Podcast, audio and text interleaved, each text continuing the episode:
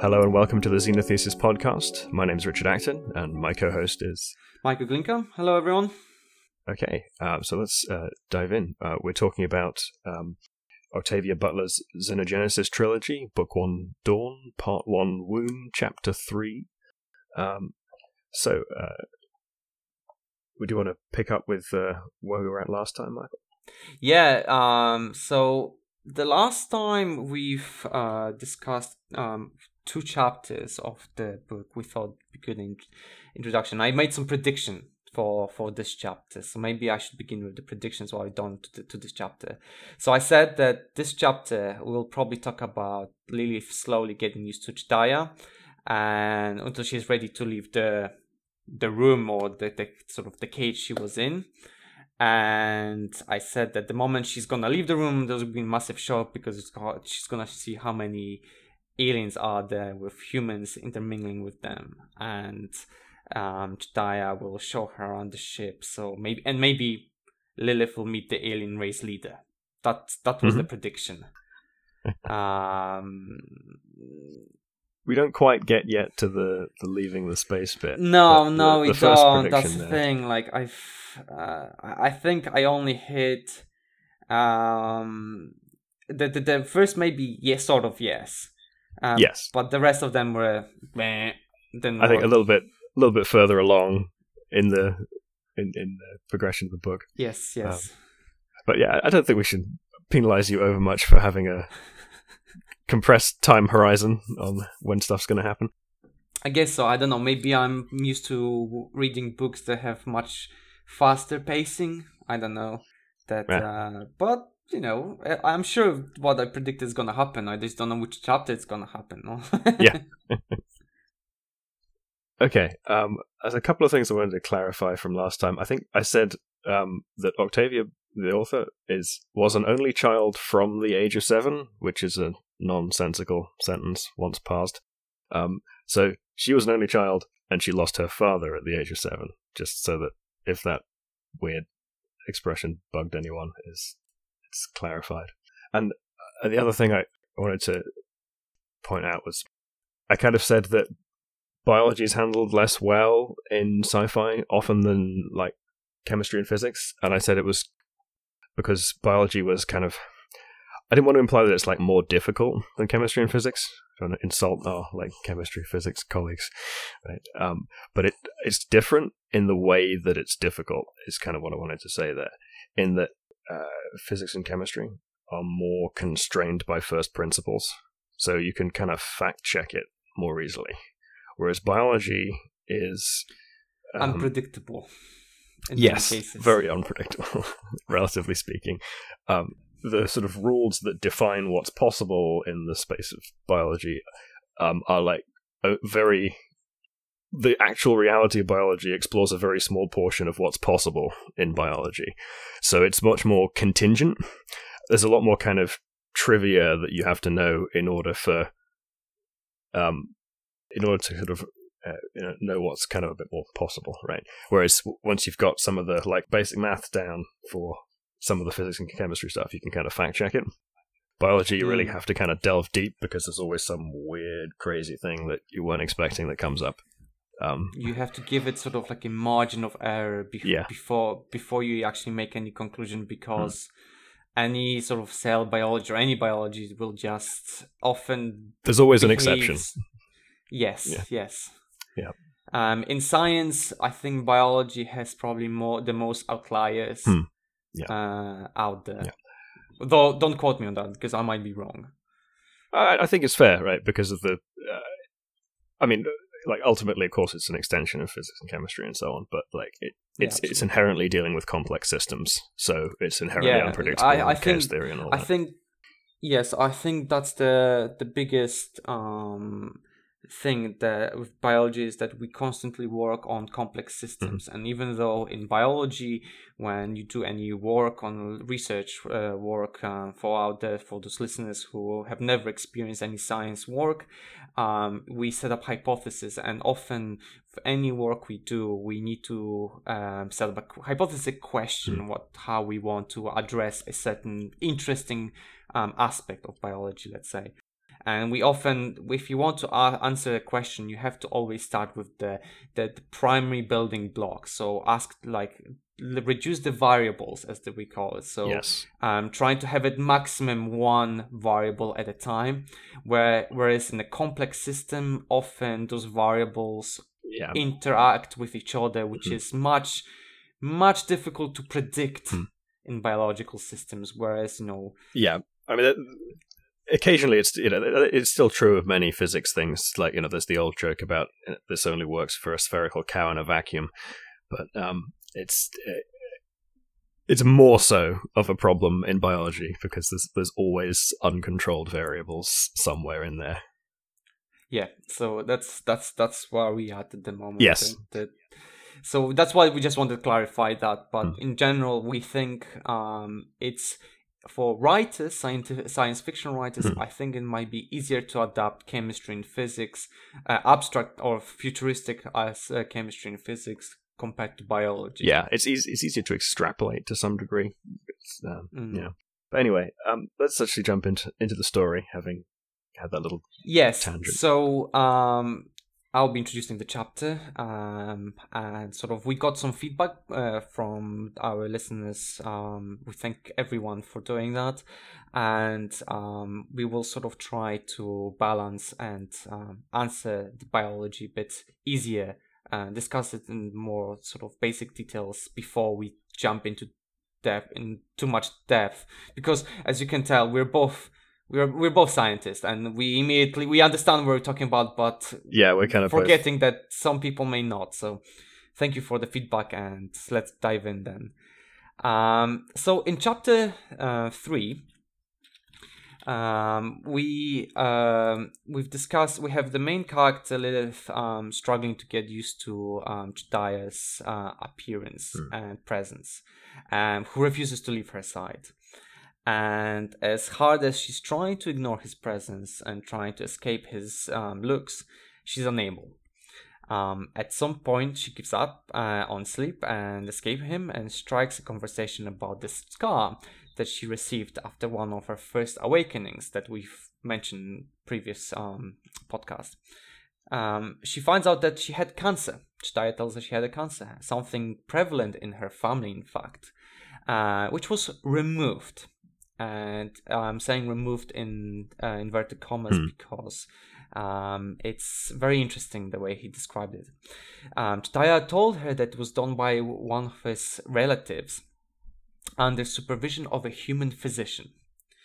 We learn more about the relative of Jdahya, a being that is neither male or female, but an ooloi. That's how it was described. Ooloi. Yeah. The way Jdahya described ooloi is that they are capable of understanding the body in its most unique and in-depth meaning. Later on, we are hinted that they are capable of understanding, or even further, perceive the genetics in the body of any being. So what actually happened to Lilith was that... the ooloi removed the cancer to understand its intrinsic genetics and then stimulated Lilith's body to resorb the cancer tissue back again. And by resorbing, we mean the body accepted the tissue and it used it as its normal tissue. And I think this is... Before I continue on, I think this is very interesting, that the whole concept of being capable of understand the genetics and resorbing making the off body to resorb the cancer, because we as humans, if we have cancer, it's very I mean, I suppose we get a little bit adjacent to that with attempts at like immunotherapy type stuff, stimulating the immune system to attack the cancer. It's kind of similar sort of space, but we're in the infancy of that capability. Yes, I mean, you know, if during cancer, what happens in the human body is that our immune system, what it does usually is that it detects abnormal cells and starts attacking them. You know, cells start eating, the immune system start to eat those cancer cells, And this is the best case scenario, by the way, everyone. And then that sort of can be acted as a resorption, but yeah, so that's sort of happening all the time, right? Because there's the whole there's this notion of a multi-hit model of cancer, wherein several things have to go wrong, several hits have to occur to until a normal cell before it becomes cancerous. So a lot of the time, the activity of the immune system is against stuff that's not cancerous yet; it's kind of precancerous, and that occurs kind of constantly. And that's we're always at sort of some stuff is getting adjacent to heading down that path towards becoming a cancerous cell, and the immune system intervenes early to stop it from going further. In just for our listeners, usually what happens in the human body is that if a cell accumulates a lot of those mistakes in its genetic code, what happens is that the cell itself triggers a mechanism that basically causes it to suicide, to kill itself. And at that point, the cell basically just activates the system, and the cell starts to break down, and that's what usually happens. In cancer, is that those mutations accumulate so much that system doesn't trigger, and that's the problem.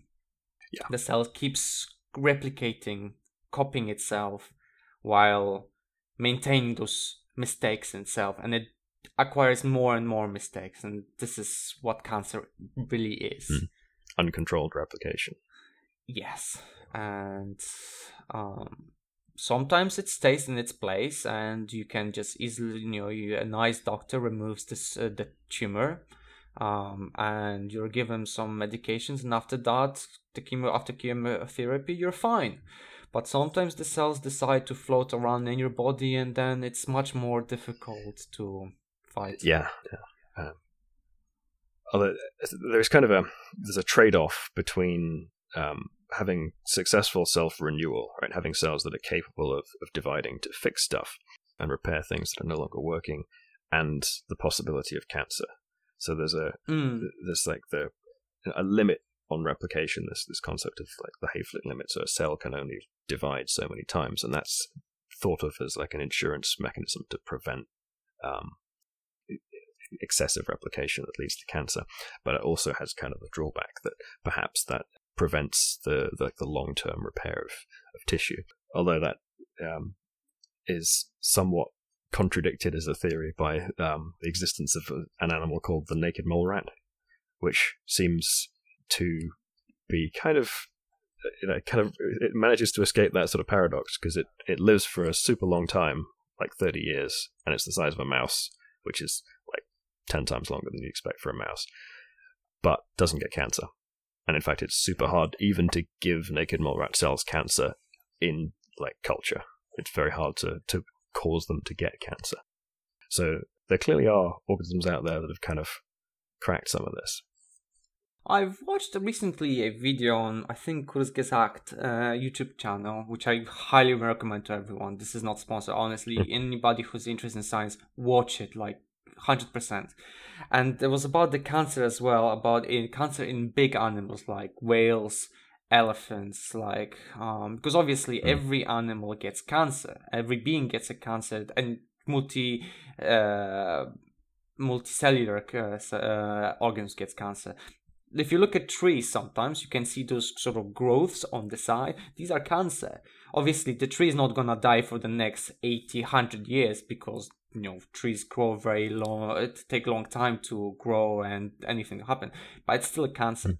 So there was a theory on that video talking about what happens in big animals, like why big animals, you don't see many cases of animals dying of cancer, big animals dying cancer. And it might be the case because the cell size stays the same, right? So technically, the amount of times of the cancer occurring in the body should be much higher because the amount of cells is much bigger, larger. So the probability of those cells becoming cancerous should be much higher. And one of the theories was basically saying that those animals get cancers, probably cancer all the time. They get cancerous cells all the time, but those cancers get their own cancer that kills them. So there's like basically a system that cells develop cancer, and then there's another cancer that starts to develop because it takes so long for those cells to actually have any effect on the body that those cancers become so cancerous they kill the cancer on cell by itself. So it's an interesting theory. I'm not sure I'm entirely convinced by that notion. To be honest, you know what? Maybe for the next recording, I'll dig out where the references were they based that theory on. But I found this really interesting that because it sounds like something that it's possible that if something, I think there was a case of a human case sometime a year ago, maybe. There have been, I think, there was some kind of leukemia case that had an effectively analogous effect to like two different types of leukemia that more or less cancelled one another out. Yeah, I think this is kind of not a terribly reliable mechanism, so I don't think that would work terribly well. No, I wouldn't count that, I hope to get cancer on my cancer so it kills the cancer. Yeah, I mean, it seems... I'm not sure the statistics would work out in favor of that functioning consistently. Yeah, I mean, unless you're the luckiest person out there in the universe. I mean, otherwise, I wouldn't count on that. Yeah. Trust your doctors, you know, and the modern medications. They do work. Honestly, they do. Oh, yeah, they're improving. Oh yeah, they are constant improvement. I would trust doctors more than I would trust my own body to create another cancer to kill the cancer. Yeah. And never take any medical advice from either of us. Even though we are, one of us at the most recording is a doctor, but none of us are the medical doctors, so do not take any health advice from us. Go to the specialist. But anyway, maybe let's move on. So I think we had a point about Jdahya referring to the ooloi relative as it. Yes, that she does. In my notes, I wrote they because it was sort of, you know. I thought it was an interesting sort of writing choice. It seems almost, the analog of dehumanizing for these Oankali, but it puts the ooloi in a sort of lesser position, more an object, and I'm wondering if that's, in some sense, a deliberate thing on behalf of the author kind of rendering the ooloi a bit more other, a bit more inhuman to Lilith. Well, the question is actually because Jdahya, when he introduced himself and when she asked him what he is, he sort of says he's sort of an equivalent of a human male. I think Lilith is sort of, with that answer, immediately assuming that what those beings are, they have males and females. But in fact, what we learn is that those later on, after we'll discuss later, but they talk about that those families actually are made of three sort of parents, like the male, female, and ooloi. So, in fact, it may not make sense in our minds, in her mind especially, but, you know, it doesn't mean it doesn't happen in a way. So, I don't know. I feel to me that it might be that, considering the age that book was written and the time, many aspects of life still were not... and the position of male and females, you know, in the family were pretty still at the time, and there still are, but defined what they are, how they look, and you know how. It's sort of making some degree of gender role assumptions there. Yeah. Yes. Yeah. But yeah, well, I think this is something maybe. I mean, if.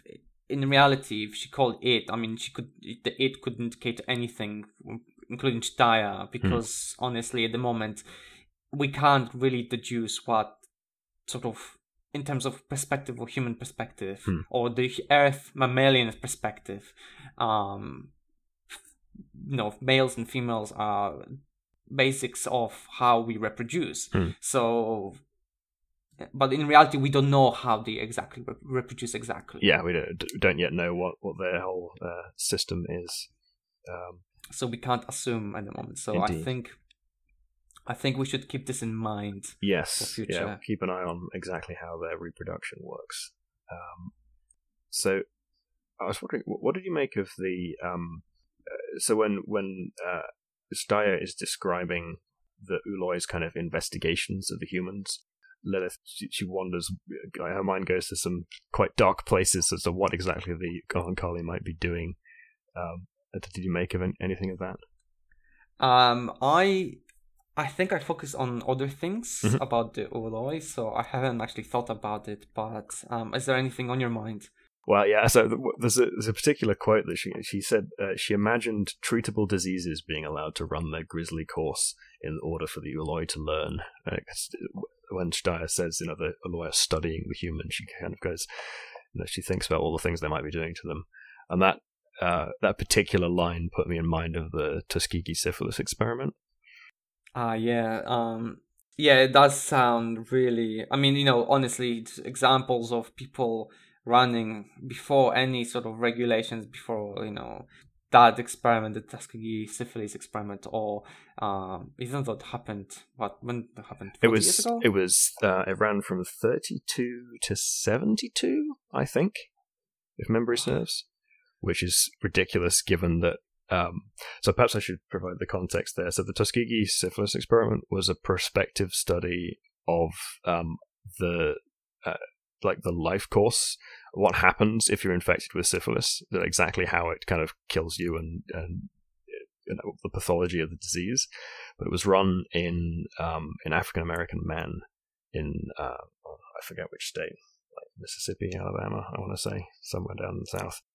And treatment for syphilis was developed in the 40s with penicillin, but it kept running long after they could have treated these people. And so they just left them with the disease for a really long time. And it was a massive scandal at the time. It all came out in 72, 73. So I think it would have been in the zeitgeist when a little bit after, when Octavia was kind of growing up.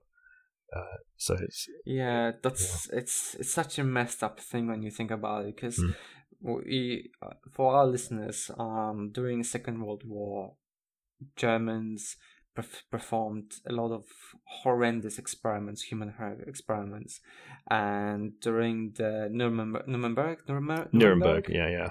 trials, it came out to light what was happening, and based on that trial, basically there was some rules, ethical rules, being introduced against any human sort of testing without so there's like sort of first ethical rules, and this was Second World War we're talking about, and yet this was happening in America still. And this spurred a lot of reforms in the whole sort of experimental ethics oversight for human subjects and so on. There's a bunch of organizations that were kind of founded effectively as a result of the investigation into this study. It's pretty infamous. I think this is what I think people don't realize, that I'm sure people realize, but like the aspect that nowadays any human trials are very strictly regulated. Before any experiments on humans are performed, there has to be a lot of prior studies done with peer-reviewed publications ready and clear that there might be some positive effect for humans to be used. So, but even then, my dear listeners, it happens. Do you remember, Richard, the name of the medications given to pregnant women against the morning sickness? The thalidomide thing. Yeah. Yes. Which wasn't properly tested, was given to women, pregnant women, and that, even though it might have helped women, but it had awful that actually comes back to on the some babies. Of the science we were discussing last week, the whole chirality thing, because what went wrong there was the one isomer of the thalidomide drug is safe, the other one is not. The synthesis process didn't separate the two in so that they weren't aware that the other isomer was a problem, and they had a mixture, a racemic mixture of the two different isomers that were using in the production drug. So whilst they knew one of them was safe, they did not have that information about the other compound, the isomer. Yeah. So mistakes do happen, but if the mistakes happen, a lot of people fail out. So at the moment, there's a lot of things that, honestly, before any human trials nowadays will happen, there's a lot of things that need to be tested and observed before anything of such thing may occur. So yeah, I mean, I hope that ooloi did not run things like that on humans. But well, the implication is that they didn't need to, right? They have this perceptual ability of genetics that we'll probably get onto. I thought it was interesting that Lilith immediately went to like super dark human experimentation stuff. To be honest, I mean, being in isolation for so long, who bloody knows what was happening? Yeah, so I can totally imagine. Yeah. But I think let's move on to continuing to describe the chapter and yes, and move on. So the story continues with Lilith acclimatizing to Jdahya, and when he offers her food, and she realized that he has a hand like ours, but it looks like a daisy, with many fingers around the palm. And we are told that she imagined herself around so many beings like him, and that made her immediately feel like a panic attack, or as she described, a true xenophobia. She's like clearly still very like viscerally scared of him. Yes, I mean, it's different. The constant new things that she's learning about him, the new differences. I mean, obviously, it feels like she is under constant sort of vigilance of what different strange things may happen. Yeah, I think there's a quote. She could not remember ever having been so continually afraid, so out of control of her emotions. Jdahya had done nothing, yet she cowered. Yeah. Well, we'll get to that later on. And we learn that the name of the beings that the alien race that Jdahya belongs to, Oankali, is that the correct pronunciation? I believe so, yeah, Oankali. Yeah. Which meaning many things, but one of them being traders. When prompted to explain what they trade, Jdahya answers ourselves with no further explanation. We also learn about Jdahya's past. He was given to a human doctor to learn to do his work. The human was too old to have her own children, but she could teach, and that's what she did. She was dying due to old age, even though her lifespan was expanded by the Oankali to the ripe age of 113 years. And Jdahya talks about that human physician as his fourth parent. And we are then told that Lilith was originally the age of 26 prior to her being captured by the aliens. And even though 250 years have passed, the stasis she was kept under only made her age by 2 years, and that she will live much, much longer. And her children as well. Yeah, will live really I'm not sure long. If it's implied that the stasis means she only aged 2 years, or if she aged not at all in the stasis, and the 2 years was the time she spent awake in various increments.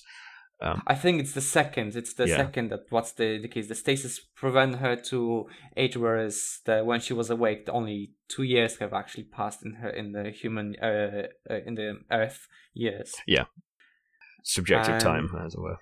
Yeah. We are told that she will stay biologically young, meaning that she will probably age much, much slower. And but when she learns that she spent 2 years of her life in solitary, Lilith wondered what the aliens would possibly give her to return those years to her.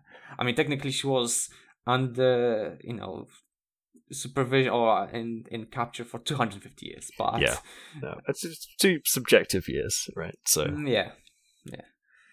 The moment she thinks of that idea that how will they pay back those 2 years to her, we observe a change in Jdahya, described as his tentacles solidifying, that made Lilith less scared of him and made her try to approach him.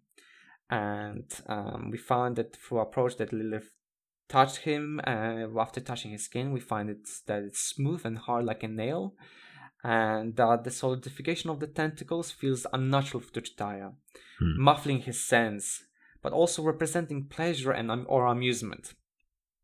And when Lilith asked about why is he being happy, he answered that it was because she wanted her time back and not wanted to die. He tells her desire to live is stronger and suggests that it will be tested.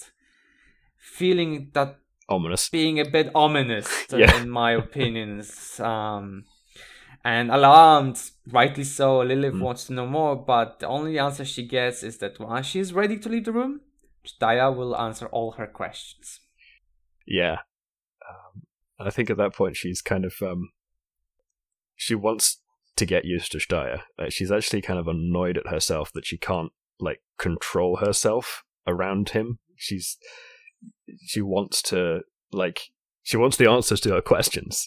So she wants to be able to not be, having this kind of physical reaction to being around him all the time, so she can get out there and find out what the hell's going on. So she's kind of... But then when he says, "Oh, she will be tested," that doesn't help. I mean, it's... Yes.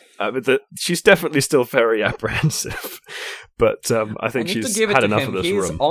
He's honest, but still, I think before I personally would also want to know everything. Yeah, so ahead of he's time. Honest, but he's very selective with the information with which he's honest. Yes. Seems to be the way they function, right? They don't seem to be overly big on misleading you. They're pretty upfront, but they're also very cagey about anything they don't want you to know. They just don't respond if you ask a question they don't want to answer. Yeah, it's not, I think, ideal way to sort of help person to relax. I mean, Lilith says that, doesn't she? It's like, if you knew anything about human psychology, you would not be answering my questions like this, because it's just I'm imagining the worst here. I feel like maybe sometimes a bit of a lie would probably be better than, or at least just a gentle sort of, instead of, I mean, he was supposed to live with a human physicist, and you would think that he would learn how to answer those questions, because this is what he was training for, to talk to humans. But physician, right? As opposed to physicist. Physician. It's a physicist. Apologies, physician. But I think as all humans, some of them also don't know how to properly performs, talk or just behave in certain situations. So might have been a quirk that also that lady had. But and I imagine it takes a while to understand the kind of nuances of social interaction among a very alien species, right? And picking up on the minutiae of that's difficult, as you say, for many humans, let alone an alien. I see on your notes you talked about exposure therapy. Would you like to discuss that? On that. So effectively it seems like Jdahya is kind of forcing Lilith into exposure therapy to him in order to get her used to the other Oankali. Yeah, I didn't really have a great deal to say about the specifics of that, other than it's just sort of she's being coerced into getting used to them. Through being forced to experience them. Yeah, I mean, it's exposure to anything over time sort of gets everyone used to things. But then there's also the idea of Stockholm syndrome, when somebody under distress actually starts to perceive the kidnapper or as a in a positive light. They get attached to them, so. Yeah, we don't see it here. We don't see in here, no, but... I suppose forced exposure therapy could be a euphemism for Stockholm syndrome. Right? She doesn't really have much choice in any of this. True. But to be honest, I think the relationship of Jdahya and the human doctor, I think this is fascinating that this sort of happened, that a human I mean, elderly people, well, I'm maybe generalizing, usually are more those I've met so far have been much more accepting than, you know, what people may think. But it feels to me that the doctor was really helping Jdahya to understand the humans. And I see you made some notes about what Lilith said to Jdahya. When Lilith says, "You seem too human sometimes. If I weren't looking at you, I'd assume you were a man." And Jdahya responds, "My family gave me the human so that I could learn to do this." The work. Connection there between the appearance of being human and the being given to the doctor. I was wondering if you read anything into that about the shape, sort of the physical shape of Jdahya, because it seemed almost to me to be implying that he looks human because he was, like, partially raised by a human.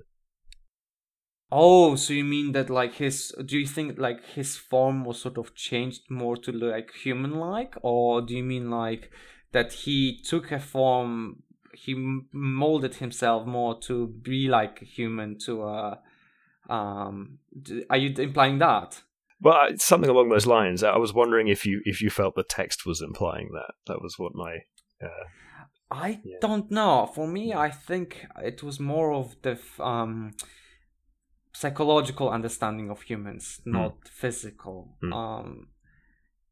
Although, maybe you're right. Maybe it is also implies that he changed his form a bit to be more like humans. But then, you know, obviously you couldn't, if you can change a form, why don't you make yourself, giving yourself two fake eyes and nose and a mouth, so that the face looks, you know, like a human face, while you can sense use the sensory organs on his body to sense everything. You know, again, it's kind of an uncanny valley thing, right? He's a little bit too close from a distance, but when you actually like see him in the light, he's, you know, this mass of tentacles that's like a sea slug, according to the description. Like it would be a pretty serious shock, right? You got the silhouette of a man and then like sea slug. Not helping. But the thing is, he does say to her that when the human doctor joined his family for the first time, his family members actually found the human disturbing too, very disturbing in the beginning. They found it disturbing in a very interesting way, though, which I thought was worth pointing out. Do you want to give us the quote? "It was her genetic structure that disturbed them. I can't explain that to you. You'll never sense it as we do." And I think this is very interesting because I'll continue on with finishing the chapter introduction, because it actually goes into more detail about this and we can discuss it. So in here, that chapter ends on the note that Lilith is realizing that it's the slug-like appearance that disturbs her. And when she said that she's getting tired of her reaction, Jdahya tells her that his household also had a similar reaction to the human doctor when she first joined. The problem was with her genetic structure. That's what he said. Too difficult to explain because humans will never able to sense it as the Oankali do. And the last note is on Jdahya approaching Lilith, reaching to her with his hand, and with his some hesitation, Lilith takes it. And once she does, he says that this room will soon be but a memory for her. And this is where the chapter ended. And this is where I wanted to talk about the whole aspect of the... I think this is the biggest part of the biology that we are given insight into in this chapter. Because we find that the Oankali, especially the ooloi, is capable of detecting the genetic structure. And not just them, but it seems that all Oankali can sort of detect the genetic structure of a being, and that it disturbed them. They have some kind of perceptual organ that lets them, quote unquote, see the genetics of other organisms, which is a fascinating conceit for the sci-fi. I mean, this is something we will get to the details in a second, but I think for all our listeners, this is something that I think is the most interesting, because as you may understand, as you all, as our listeners realize, that is that when you look, smell, taste, touch, anything that you can sense in a way, it's so natural for us, and it's also natural for them to perceive other beings, their genetic sequence, and it's fascinating. And it said that what the chapter said also, the Oankali can modify that genetic sequence, as was shown when Lilith had the cancer growth that was resolved into her body again once the Oankali the ooloi modified it. It's not strictly stated that they can modify the sequence, or that the ooloi modified the sequence there. It's just that it chemically induced her body to reabsorb the cancer. So I don't think they necessarily... We don't explicitly get they like edited the genetics there. That is correct, but I just wondered whether it's just that. You know, and I think maybe... I think I have some theories behind it. So I just wanted to say that in our bodies, to all listeners... we have these cytokines. They're called cytokines. They're basically proteins that are used by, don't have to be proteins, they can be just molecules, let's say. Molecules that can, that stimulate cells. So one cell will release those cytokines, those molecules, and it will affect the surrounding cells to do something, let's say. So for example, if you cut yourself, so there's the cells on your skin that will lead other cells by releasing the cytokines to start moving and closing that wound. That's what very general means describes. So this is what Richard, I think, was mentioning about that leading the body to sort of, by releasing some molecules to stimulate the body to take the cancer, to use that cells to break them down, I guess, and absorb them. Signaling mechanisms that are kind of, you know, present in our body that tell cells to keep being the kind of cell they are, or to start doing a wound repair process or whatever, you know, the non-genetic kind of ongoing signaling processes that take place. It seems to be implied that was kind of the mechanisms that the ooloi employed, rather than necessarily genetic editing. But in the same time, I thought maybe it does actually have something to do with the genetic... it could well do, yeah. Sequencing, because... they do talk about understand like the genetic structure disturbed them. Meaning they definitely have the perceptual capability. Yeah, to understand what was happening there and in our genome. And I just thought that for our listeners to sort of give a brief understanding what genetic sequencing is in our modern world. So, shall I just talk a little bit about the structure of DNA? To start with, because, please. If you could please introduce that, and then we'll go into the sequencing afterwards. So, because like the kind of common present in the culture pictures that people have of DNA tends to be you've got like a spiral, kind of ladder shaped spiral, right? You know, and then you've got like the sequence of A's, T's, G's, and C's as little letters, and then maybe you've got some kind of vague impression of like complicated chemical structure, right? But just want to talk a little bit about that spiral structure, right? So that.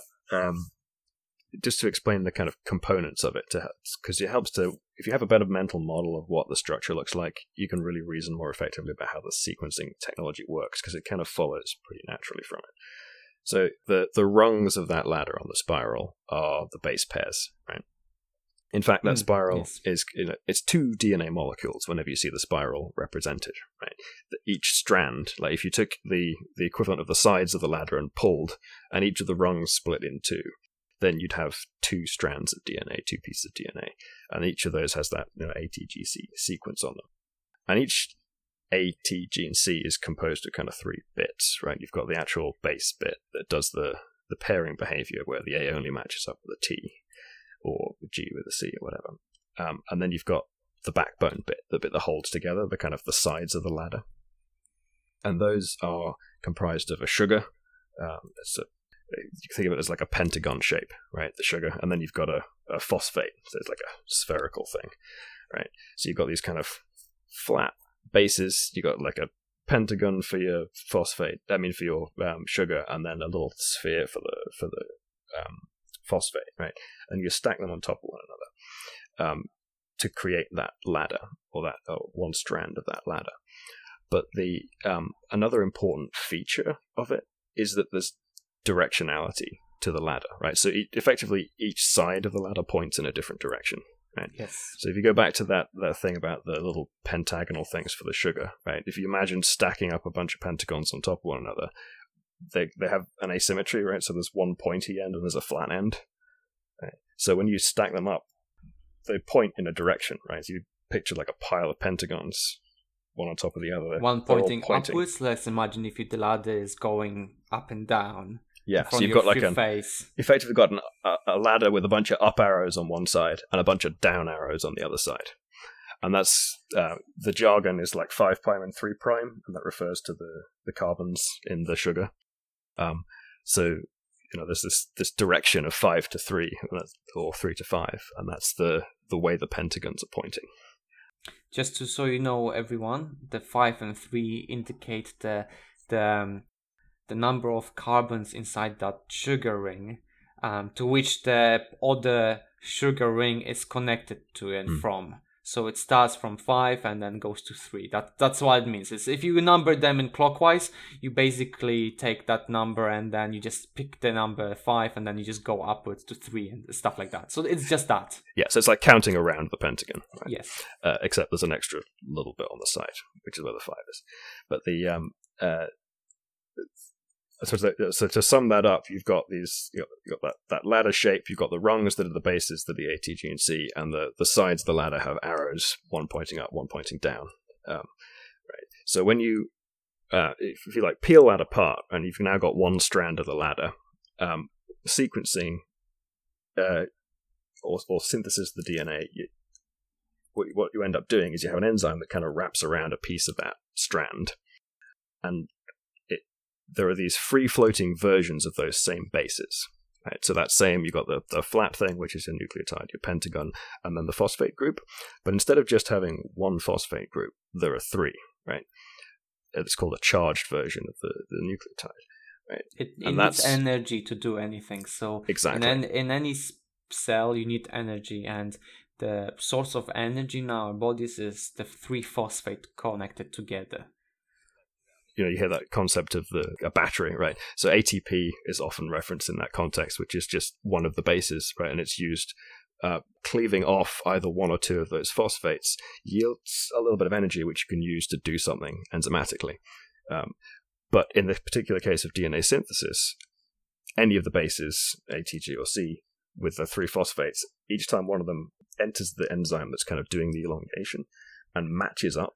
So, if there's a T sat on the enzyme in the strand that you're trying to copy, an A ends up in the slot and it fits well, and that lets the enzyme cleave off two of those phosphate groups and incorporate it, add it to the existing strand. So the 3' end, the like pointy end of that phosphate, so the pointy end of that ribose, rather, the sugar, that's the 3' end, right? So the phosphate group in the base that's going to be incorporated, there's a little chemical reaction. It's a nucleophilic attack of the hydroxyl group on the 3' end onto the phosphate, and that adds a covalent bond in there, connects the base to the new strand opposite the one we're copying, and so you get this molecule basically running up or down the path of the ladder. And just the bases just go pyong, pyong, pyong, pyong, and then just the energy is released while the bases are being added. That's basically... So you've got the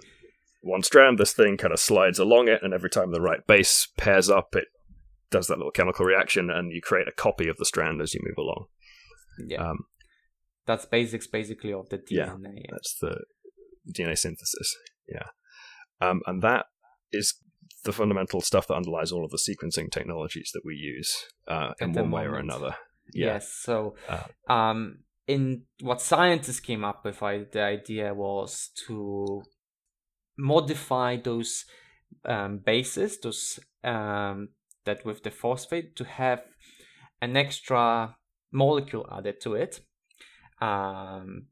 basically in any sequencing you have, later on you'll in the references I'll provide a link to a PDF file that reviews all of them. There's many. There's a nice little summary video we might want to attach as well. Basically, we'll add some references. But basically, the basic general concept for sequencing and at the moment is science. Involves having those bases with the special molecule that once it attaches to the DNA, that piece of the strand that we are interested in, it will shine light. Basically, a bit of light will be emitted, especially a photon will be emitted. And a very good camera will pick up those little shines of light, basically. And the computer will calculate that sort of that shining of the light as a attachment of base, right? So what happens is like this. You have those DNA pieces attached to whatever, a chip or something. And the machine, basically what it does is flushes in like a mixture of the A bases with that molecule, and then it flushes it out, and the camera, once the camera takes the picture of whatever there was the flashes of light, then it cleans it, and then another one, the C, let's say, for example, comes in, and then some other DNA molecules will shine, and the camera just takes all that data, and the computer stores that data, and basically says, okay, so these molecules have the sequence, they shined light on the first when the A was consumed, they have A there. Then they didn't shine anything until the A came back again, and that was A again, and it continues like that. So in this way, we can understand sort of the sequence of the DNA. Yeah, you can infer from when you get a flash and which bases were available to let the incorporation of the next nucleotide take place. Yes. What the base was at that position. Exactly. So knowing that, we can sequence the DNA and know what's the sequence of RNA. This is sort of the basis of what Frederick Sangers in 1977 did and received Nobel Prize for. Yeah. And this was the first time where the human genome was sequenced, and that method was used for 40 or more years until a bit better methods appeared. Yeah, I mean, there are a couple of different variants. Like the original Sanger method doesn't necessarily make use of fluorescence. It can make use of length, but the slightly more modernized version of Sanger's method also includes the fluorescent labeling as well as length of the fragment. Yes. But well, this is more going to detail of what sequencing is, which is a bit more complicated than that, and I think we should maybe steer away from it unless somebody's interested. Too deep into there. I mean, the only thing that I think is worth kind of bringing up in relation to the Oankali perceptual organ. Yes. Right? So now we've talked about the DNA and how the elongation works and how we sequence stuff. Think about how it is that you might have that as a sense, right? How would you be able to perceive DNA sequence? And there are a couple of sequencing technologies that make use not of fluorescence, but of the products that are evolved from the sequencing reaction. So when you add the base that's got those three phosphates on it, the two remaining phosphates and a hydrogen ion are released. And there are two. A hydrogen ion is just a proton. Just a proton. Just so everybody know. Yeah. And so we have a couple of sequencing technologies. One called pyrosequencing. Two phosphate groups like that is called pyrophosphate. So it's basically a system that takes that and converts it via an enzyme into an emission of light. And then we have ion torrent sequencing, which detects the protons on a silicon chip and converts them to electrical current. So those are the two sequencing technologies that I think would be most analogous to whatever perceptual system you had to look at DNA. And the reason for that is that ultimately what you'd have to do is convert the sequence of bases into some kind of electrical impulse, so you could interface it with a nervous system, right? You want your neurons to fire when you're seeing a particular base sequence, as it were. Yeah, so I think I agree. So I think this is what potentially may be happening in the ooloi, where they have these sort of organs. They grab a bit of tissue from a human. It doesn't have to be much, and they are capable of using that sort of method maybe to detect. The only problem I think is that the idea the ooloi can understand it. Yeah, that's where it gets interesting, right? How exactly would you perceive that? But I suppose it would be somewhat analogous to vision, in that, you know, we get a really complicated set of information that comes into our eyes, and built into our retinas is a bunch of effectively image pre-processing hardware, and then we have a whole bunch of other stuff in our visual cortices that process all that information and translate it into something that's, you know, subjectively comprehensible. There's a lot of kind of heuristics, right? A lot of summaries to give impressions, so that, you know, when you see something move rapidly out the corner of your eye, that catches your attention. So I imagine it would be kind of similar, right, to having a visual impression or like the smell of something. You'd have this internal kind of ability to intuit meaningful information from that genetic sequence, but without necessarily being explicitly aware of the raw signal, in the same way that we're not like aware of the individual retina cells like firing in our eyes. You might be correct, but the thing is, what we need to remember from our previous recording discussion is that those aliens possibly have completely different genetic structure. Indeed. Yeah. So the question now is them being disturbed. Maybe it's not being disturbed because it's whatever genes we have, but more it's like the idea that the whatever the basis or whatever we have are completely different to what they have. So, for example, the DNA in us, right? The way we code for proteins or anything, every three bases, ATC, blah blah blah, are used as a sort of a code for one amino acid to make a protein. So in their case, it might be more, etc. So that might be what disturbed them, that it's different, that like that whole concept behind it. And yet the ooloi that, you know, they can understand that genetic code. They are still capable of sequencing and an understanding, though, even though it's so foreign to them. Okay, that's an interesting interpretation of it. Yeah. So I think personally, this is something that, even though they're capable of sort of seeing, but like the ooloi are specialized to understand it more. Yes. And in a way, and I'm really curious on how can one understand something so far. But then again, it's like learning a new language, because, you know, in binary 1001, like this is what all the computers are working. They're just rapidly sending those on and off switches, 1 and 0, and we are still capable of converting those 1 and 0s to languages and write programs. And nowadays there's so many different programming languages that we can convert those signals from. Might be the similar, that instead of, you know, when 1 and 0, we have 4 numbers, and they have maybe we have more, maybe less, who knows. But they're still capable of sort of making those translation, let's say, of the code. Yeah.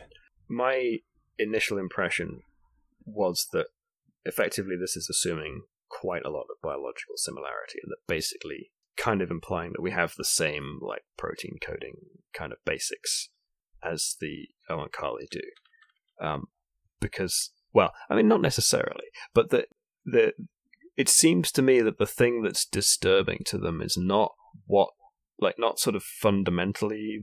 It's not like they're confused by it, or they're not like struggling to understand it. It's like it has disturbing implications, right? It's like they've seen something in the genetics of the humans that they find concerning. Oh, that's interesting. Weird. I actually haven't thought about it. Like, do you think that would be disturbing for making people, I don't know, using that genetic code for something? It's like creating weapons or something? Do you? Probably not weapons as such. But I mean, there is that whole thing when the ooloi is reacting to her cancer, and he's like, "You have a talent for cancer." And Lilith was like, I wouldn't really call it a talent. And then there's the whole thing where it's like, the ooloi also says the cancer is beautiful in some sense. And like, there's this kind of unrealized human potential. So that kind of implied to me that they understood the basics and were concerned about higher level stuff. I think this is, this is a great conversation to have, and I think we could go on for forever about this, because this is,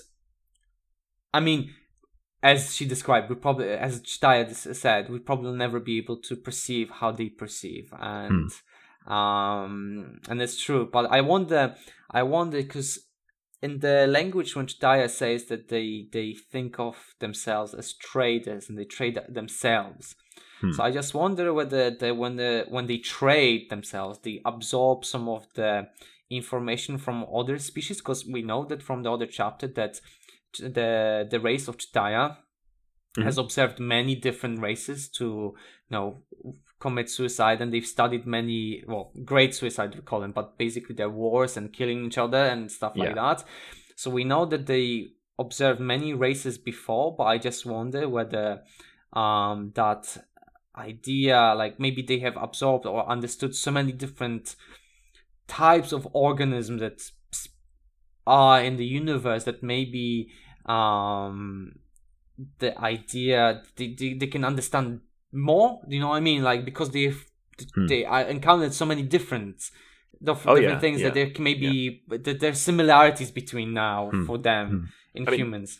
To me, part of the reason that I was thinking about that this implies kind of higher level stuff rather than like misunderstanding of the basics was that I was kind of assuming some limitations of their ability to like intuitively understand something that was really alien, right? So if the fundamental like information encoding system was different, then how would you have like a high level heuristic impression of the genetics kind of in your like DNA vision cortex, whatever the equivalent is for the visual cortex, right?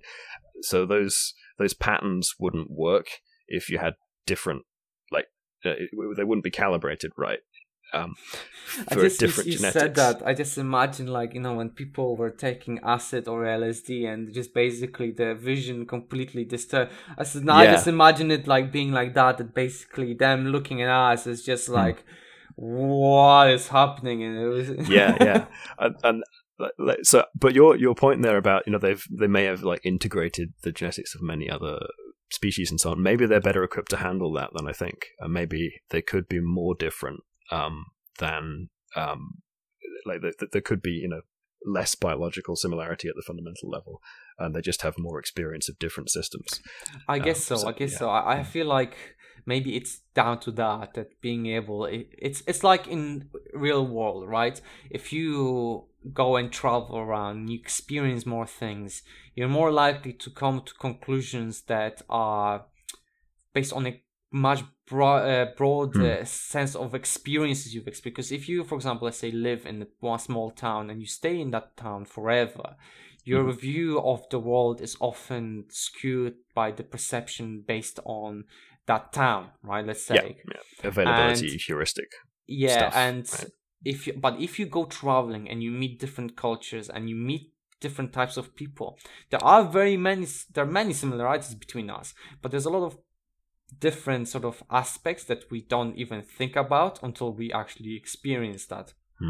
And it might be like that because they've experienced the exposure to so many different species to understand them, maybe the experience behind that they've acquired allows them to understand it in the depth that usually wouldn't be available for the same member of a species if they stayed on their own planet forever. Able to intuitively grasp stuff that's more alien. Than you might think. So I just thought this whole concept of being able to understand genetic code just like that is incredibly fascinating. It's just so I don't know, it just feels to me that... Yeah, I mean, it's like we professionally expend massive effort to try and understand to understand those things. And, you know, my current work and Rich's PhD work involves a lot of trying to understand how cells work and looking through their genetic code. And it's just incredibly difficult, time-consuming kind of work that we need to... And we still lack a lot of knowledge that can help us to reach the point where we want. And it's still going to take a long time. Whereas they are capable of doing that in them. It's so kind of a fantasy, right? To have a perceptual organ that just lets you like look at genetics and understand what's going on just intuitively. I mean, honestly, if we had this, I mean, our science would skyrocket. The speed of like progress in science would skyrocket so much. People, I think, just to put in perspective for everyone, to all our listeners, when we're talking about sequencing something, let's say we have some cells that we are interested in sequencing. One run of such sequencing, even though nowadays it's getting cheaper, but still is worth enough to buy a small car. Just one run. Let's take several samples from some tissue of interest, and it's enough to buy you a car. I'm not joking. I mean, at this point, it's kind of a second-hand, not particularly great car. Well, at this point, it's a second-hand, but still a car. Whereas, for example, a few years back when I was first doing the sequencing studies, it was a proper... You could buy a modern car with it. If you want to use any slightly more esoteric method that's not just like standard sequencing, something that's got kind of give you some different information, then that a more in-depth understanding than just general sequencing. It's honestly pricey. It's very pricey, but it's necessary because we need, and often the more any for those who are listening to us and are not in science, bear in mind that the more questions we get answers for, the more questions we get. Yeah. So the one question and one answer can lead to more three questions, and then answer to one of those questions and to create more questions. And the knowledge has a fractal geometry. Deeper we go, it's the more difficult it gets to get the, because there's so many questions now. It's not like, 100 years ago when science was like, basically after studying on university for 10 years, you could probably learn everything there was on the world, right? Well, not quite. But... Well, not quite, but still, there was a lot of people, having such a broad knowledge about topics that they could discuss anything, but because science was not so much in depth. Now, if you wanted to do that, I think there are some calculations I've read somewhere that 100 years ago, the amount of knowledge that was produced, that me produced now in minutes. We're talking in a year time.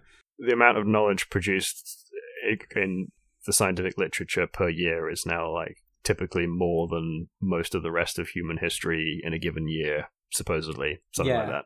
And like math, I read something that was about math specifically, that the amount of publications, mathematical publications that were produced in the last, 100 years...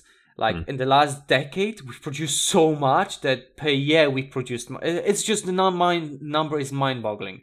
Yeah. So, and we're getting more and more questions and more ideas. And the more people there are, the more educated they are, the more questions they ask. And it's just impossible. Knowledge, the science, like often when you read the books and you meet, like often introduced like omnipotent beings that they know everything. Right? Our brains are incapable of knowing how much we don't know.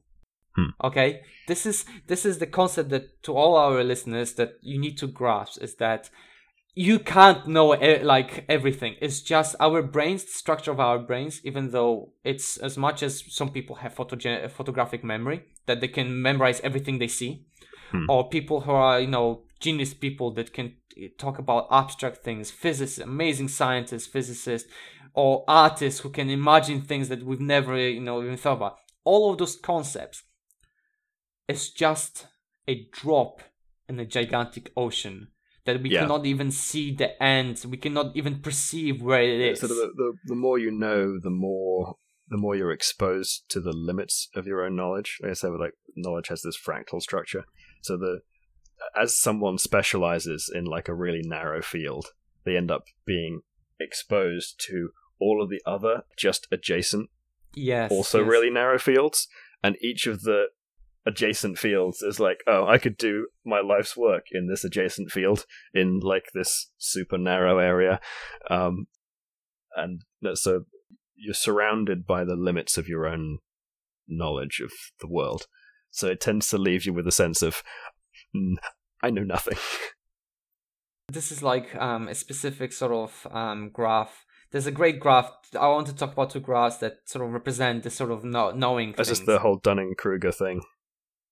Is it the one that basically at the beginning you think you're an expert and then you suddenly realize you know very little, and as time as you know more about hockey, you sort of the graph grows a bit? Is that the one? Yeah, I think that's the one. Yeah.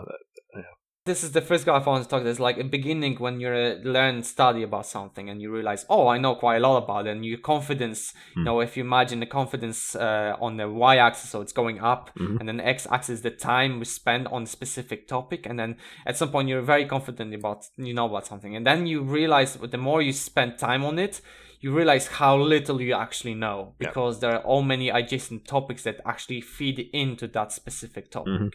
And then with time, constant reading and studying, you realize that, oh, actually, I know a bit, and you can call yourself an expert then, but you still never reach the same level of confidence that you initially know years back.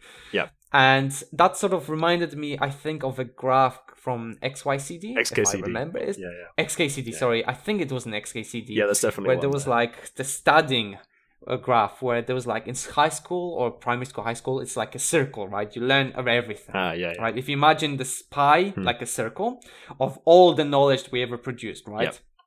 And then in the very middle is the primary and high school, right? And then you go to university, let's say, and you specialize, or you don't have to go to university, you just specialize in something, and your knowledge gains there. So it starts becoming a peak out of that little middle circle.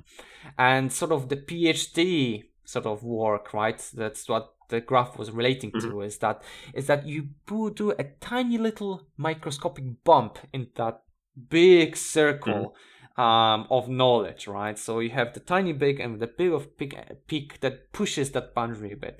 And that's sort of what we were talking about, that little push. Yeah, that tiny little nub on the edge of the knowledge. Yeah. Well, and yet, where expertise lies. Yeah. Although somehow we fail to generalize this lesson, right? Because we fail to learn from the experience of like gaining expertise that we know almost nothing, that we should know that the fields in which we know very little, we know even less than that, but yet we still feel justified in like offering our opinions about these other things. So it's like all listeners, this is all our opinion. There are people that probably will tell that we are idiots, or at least we have no idea what we're talking about, and probably they are correct. So just whatever you listen to, and this advice goes to everyone, take it with a grain of salt. Just bear that in mind. I say it's worth pointing out that it's difficult to do that, because there's studies in cognitive psychology that basically show that when we hear stuff, we more or less accept that it's true, and then we have to expend energy to be skeptical about it. So this is why it's very important to police your information diet for good quality inputs, because you don't have the energy to be skeptical about everything. I think this is the problem when it comes to news as well, because when you read news, this is what often like the fake news, a lot of appearance of fake news is, and people get overwhelmed. So ideally, what I think, this is my, I think, advice to the listeners. Maybe you don't agree with this, Richard, but a lot of scientific literature that we read as scientists, a lot of people think this is if it's based on, if it's written peer reviewed, which it should be, but sometimes they're not, because there's a lot of fake journals, by the way, everyone.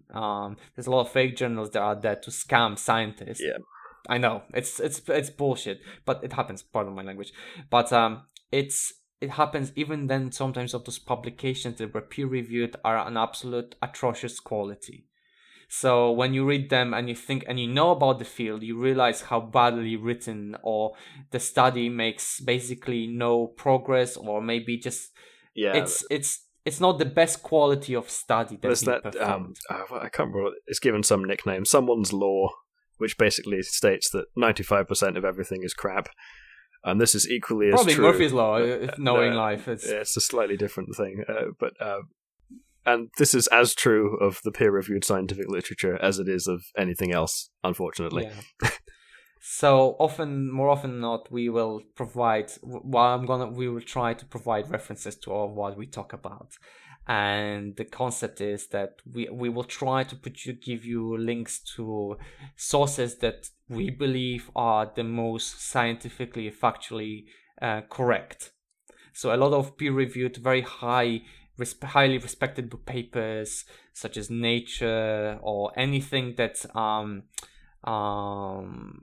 we know that we can trust because it's very strictly reviewed. Well, although, saying that, I did give links to Wikipedia, which often is not reviewed by people, but it's a good start where you can sort of learn things. Yeah, so for the most part, trying to actually read the original academic sources is... We'll try to give... I mean, usually Wikipedia is a very good start to give a basic knowledge, because a lot of science we talk about, a lot of the Wikipedia...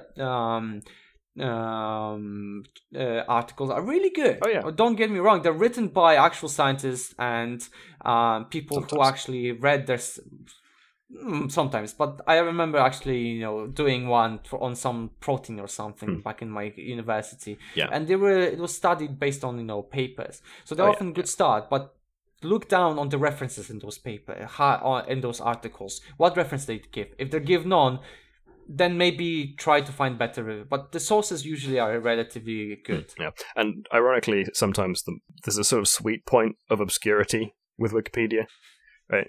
So if it's too obscure, it's just one guy's opinion. If it's too common, then it's contested and disputed, and it's like politically, there's fights going on between people. But if it's not so obscure that it's one dude, but it's it's obscure enough that most people aren't looking at it, then it's usually done by people who kind of know what they're doing. So yeah, the conclusion of this is take everything with a grain of salt, but trust the sources maybe that specialists give you, the experts give you. Well, you have you have no choice there, right? You have to make that gamble, right? It's a question of picking out the. Like, it's learning what the indicators are that someone has done a decent, skeptical, critical job of whatever their work was. You have to develop kind of a heuristic for well done science, which is tricky. Yeah, I mean, sorry, I apologize to our listeners because we literally spent 20 minutes talking about this. Yeah, the conclusion is indecisive conclusion, but unfortunately, that's the reality. Yeah, perhaps we should wrap up. Science-wise, this tangent. We will try to give you the best sources. Okay, yeah. We'll try our best. Right. Let's circle back away. Massive tangent. Let's resume with some final points on the book. Sure. Do you want to go into your predictions? Yes, let's do my predictions. I think the next chapter, I think Lilith will finally get to know more about Jdahya and the capabilities of Oankali. And we will learn more about the technology, or there'll be definitely something more about the technology, because they discussed about the species, but I think there will be more now on technology. And I think the next chapter will end with Lilith actually finally being led to freedom. Okay, how are you defining freedom? Well, I think I just imagined it like Jdahya standing up, and then the whole room just goes boo down, and then basically she's surrounded by other beings like Jdahya, and then the Oankali, and then she just is led somewhere around the ship. That's what I imagined. Okay, right. So she's not released back on Earth and left her. No. I think before, because he said that he, you know, all the answers should be given if she's capable of walking around his species. Mm. So I assume still that she is somewhere on the ship with surrounded by the other beings. Mm-hmm. So I assume that's what's gonna happen. I think, and the reason why I'm doing this last prediction, is because Richard spoiled me something, said that chapter 5 is actually much longer than chapter 3 and 4. So I think chapter 4 is just gonna be her finishing, and then chapter 5 is gonna be the big introduction to what the Oankali are and where she is. Okay. Yeah. I don't generally consider the length of chapters as overly spoilerific, but... yeah, but you know, it might be indicator for something. Yeah, it can imply something about the narrative. Yeah. But anyway, I think we should wrap up in here, and I would personally like to thank everyone who helped us to give us some feedback back. Absolutely. On the first episode. I hope that we improved on where we were lacking. I am going to get a new microphone soon, so the voice quality will be better. So I hope next, maybe not episode 3, but episode 4, I'll sound more beautiful as Richard sounds. So let's see. And thank you for listening to our episode 2. Thanks everyone. This has been the Xenothesis podcast. I've been Richard Acton, and I'm Michael Glinka. You can find us on almost any podcasting service now, and our website, xenothesis.com. Yes, we are on Spotify, iTunes, Google Play Music, Stitcher, Pocket Cast, and YouTube. Bye.